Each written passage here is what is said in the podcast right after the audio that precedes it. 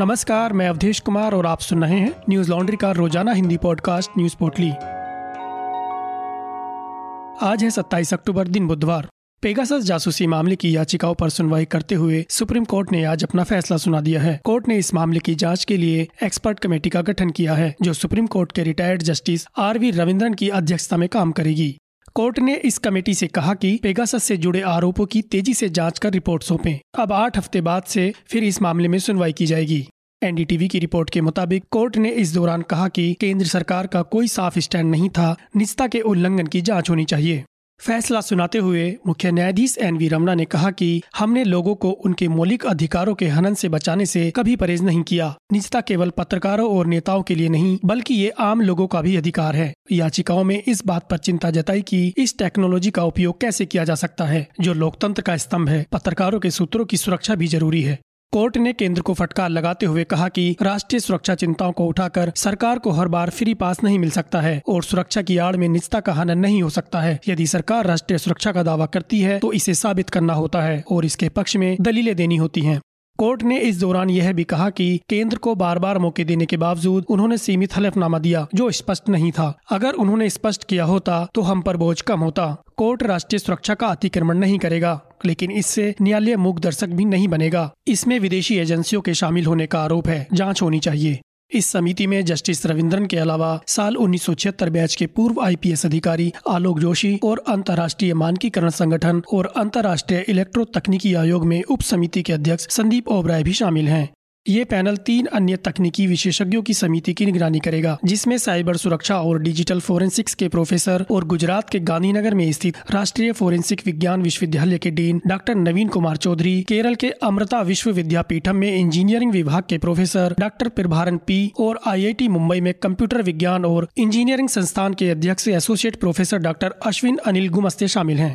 दरअसल खोजी पत्रकारों की एक अंतर्राष्ट्रीय समूह, जिसमें दवायर भी शामिल है, ने रिपोर्ट के ज़रिए यह दावा किया कि इजरायली कंपनी एनएसओ के जासूसी सॉफ्टवेयर पेगासस से कई देशों में तकरीबन पचास हज़ार लोगों की कथित तौर पर जासूसी हुई। भारत में भी 300 नाम सामने आए हैं, जिनके फ़ोन की निगरानी की गई। इनमें सरकार में शामिल मंत्री, विपक्ष के नेता, पत्रकार, वकील, जज, कारोबारी, अफसर, वैज्ञानिक और एक्टिविस्ट शामिल हैं। इस खुलासे के बाद भारत सरकार द्वारा कोई कार्रवाई नहीं करने के चलते एडिटर्स गिल्ड ऑफ़ इंडिया, वरिष्ठ पत्रकार एन राम, पूर्व केंद्रीय मंत्री अरुण शौरी एवं गैर सरकारी संगठन कॉमन कॉज ने याचिका दायर कर मामले की स्वतंत्र जाँच करने की मांग की थी। बता दें कि एनएसओ ग्रुप यह मिलिट्री ग्रेड स्पाईवेयर सिर्फ़ सरकारों को ही बेचता है। भारत सरकार ने पेगासस की खरीद को लेकर न तो इनकार किया है और न ही स्वीकार किया है। आपको याद होगा कि 14 सितंबर 2020 को उत्तर प्रदेश के हाथरस की रहने वाली एक दलित लड़की के साथ रेप की घटना घटी थी, जिसकी 29 सितंबर 2020 को मौत हो गई। हाथरस केस दिन प्रतिदिन नया मोड़ ले रहा है। यानी रोज यह केस और उलझता जा रहा है। हमारी रिपोर्टर निधि सुरेश इस केस को एक साल से ट्रैक कर रही हैं। निधि सुरेश और परीक्षित सान्याल इस मामले को डॉक्यूमेंट्री के रूप में ढालना चाहते हैं। इस महत्वपूर्ण डॉक्यूमेंट्री को सपोर्ट करें, ताकि इस मामले से जुड़े हर सच को हम आपके सामने ला सकें। हमारे नए एनएल सेना प्रोजेक्ट को सपोर्ट करने के लिए हमारी website Newslaundry dot com पर जाएँ और अपना सहयोग दें और गर्व से कहें, मेरे खर्च पर आज़ाद है खबरें। साथ ही एक और सूचना, हमारा यूट्यूब चैनल फिर से शुरू हो चुका है, लेकिन आप हमारे सारे शो तयशुदा तरीके से हमारी website Hindi dot Newslaundry dot com और न्यूज़ लॉन्ड्री डॉट कॉम पर भी देख सकते हैं। इसके अलावा ये सारे शो हमारे फेसबुक पेज और डेली मोशन डॉट कॉम पर भी उपलब्ध हैं। हमारे लिए यह चुनौती भरा समय है। विज्ञापन मुक्त मीडिया के लिए हमें आपके समर्थन की दरकार है। बांग्लादेश में हाल ही में दुर्गा पूजा पंडालों में तोड़फोड़ और हिंसा के खिलाफ त्रिपुरा में विश्व हिंदू परिषद ने मंगलवार शाम एक रैली निकाली। इस रैली के दौरान उत्तरी त्रिपुरा के पानी सागर उपमंडल में एक मस्जिद और कुछ दुकानों में तोड़फोड़ की गई और दो दुकानों में आग भी लगा दी गई। पानी सागर उपमंडल पुलिस अधिकारी सोबिक डे ने इंडियन एक्सप्रेस से बातचीत में कहा कि पानी सागर में विहिप की इस रैली में लगभग पैंतीस लोग शामिल थे। रैली में विहिप कार्यकर्ताओं के एक वर्ग ने चमटीला इलाके की एक मस्जिद में तोड़फोड़ की। बाद में पहली घटना से लगभग 800 गज दूर रोवा बाज़ार इलाके में तीन घरों और तीन दुकानों में तोड़फोड़ की गई और दो दुकानों में आग भी लगा दी गई। पुलिस ने कहा कि तोड़फोड़ किए गए घर और दुकानें अल्पसंख्यक समुदाय के सदस्यों की हैं और उनमें से एक की शिकायत के आधार पर मामला दर्ज किया जा रहा है। कानून व्यवस्था की स्थिति को और खराब होने से बचाने के लिए आसपास के सभी संवेदनशील इलाकों में भारी सुरक्षा बल तैनात किया गया है।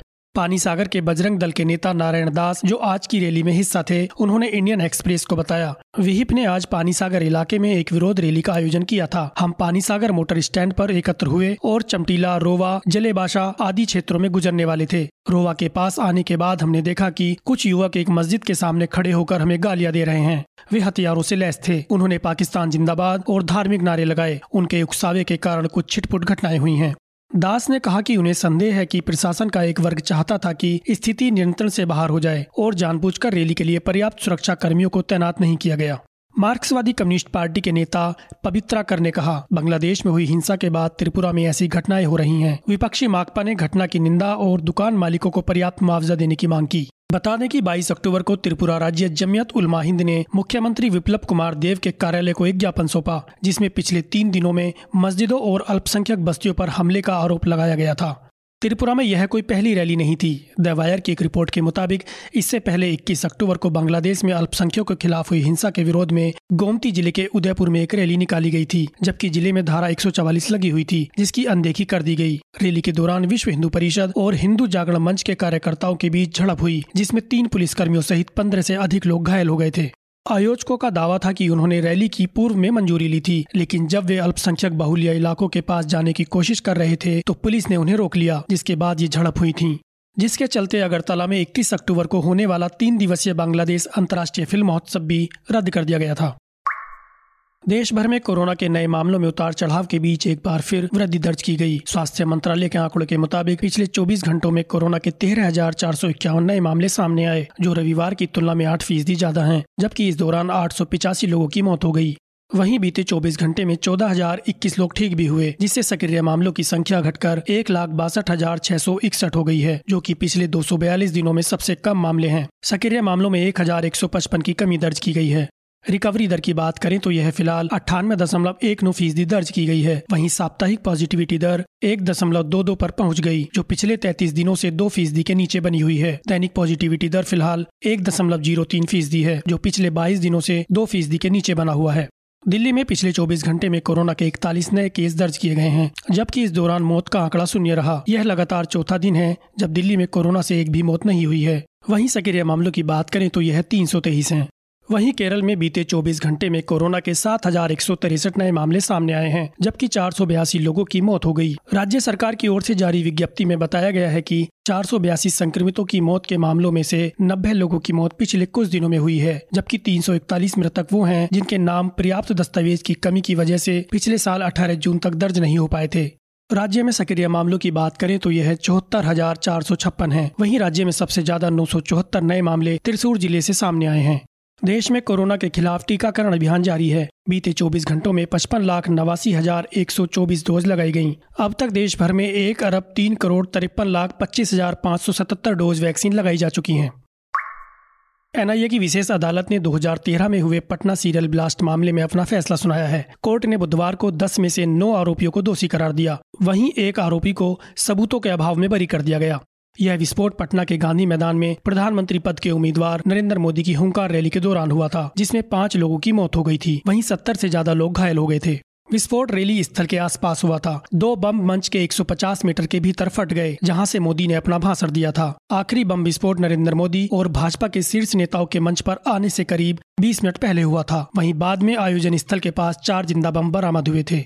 मीडिया रिपोर्ट्स के मुताबिक बिहार पुलिस ने इस विस्फोट को आतंकी हमला नहीं बताया था, लेकिन तत्कालीन पुलिस महानिदेशक अभयानंद ने आईईडी और टाइमर के इस्तेमाल की पुष्टि की थी। वहीं खुफिया सूत्रों ने ammonium nitrate, detonator, timer device और लोहे की कील के इस्तेमाल के भी संकेत दिए थे।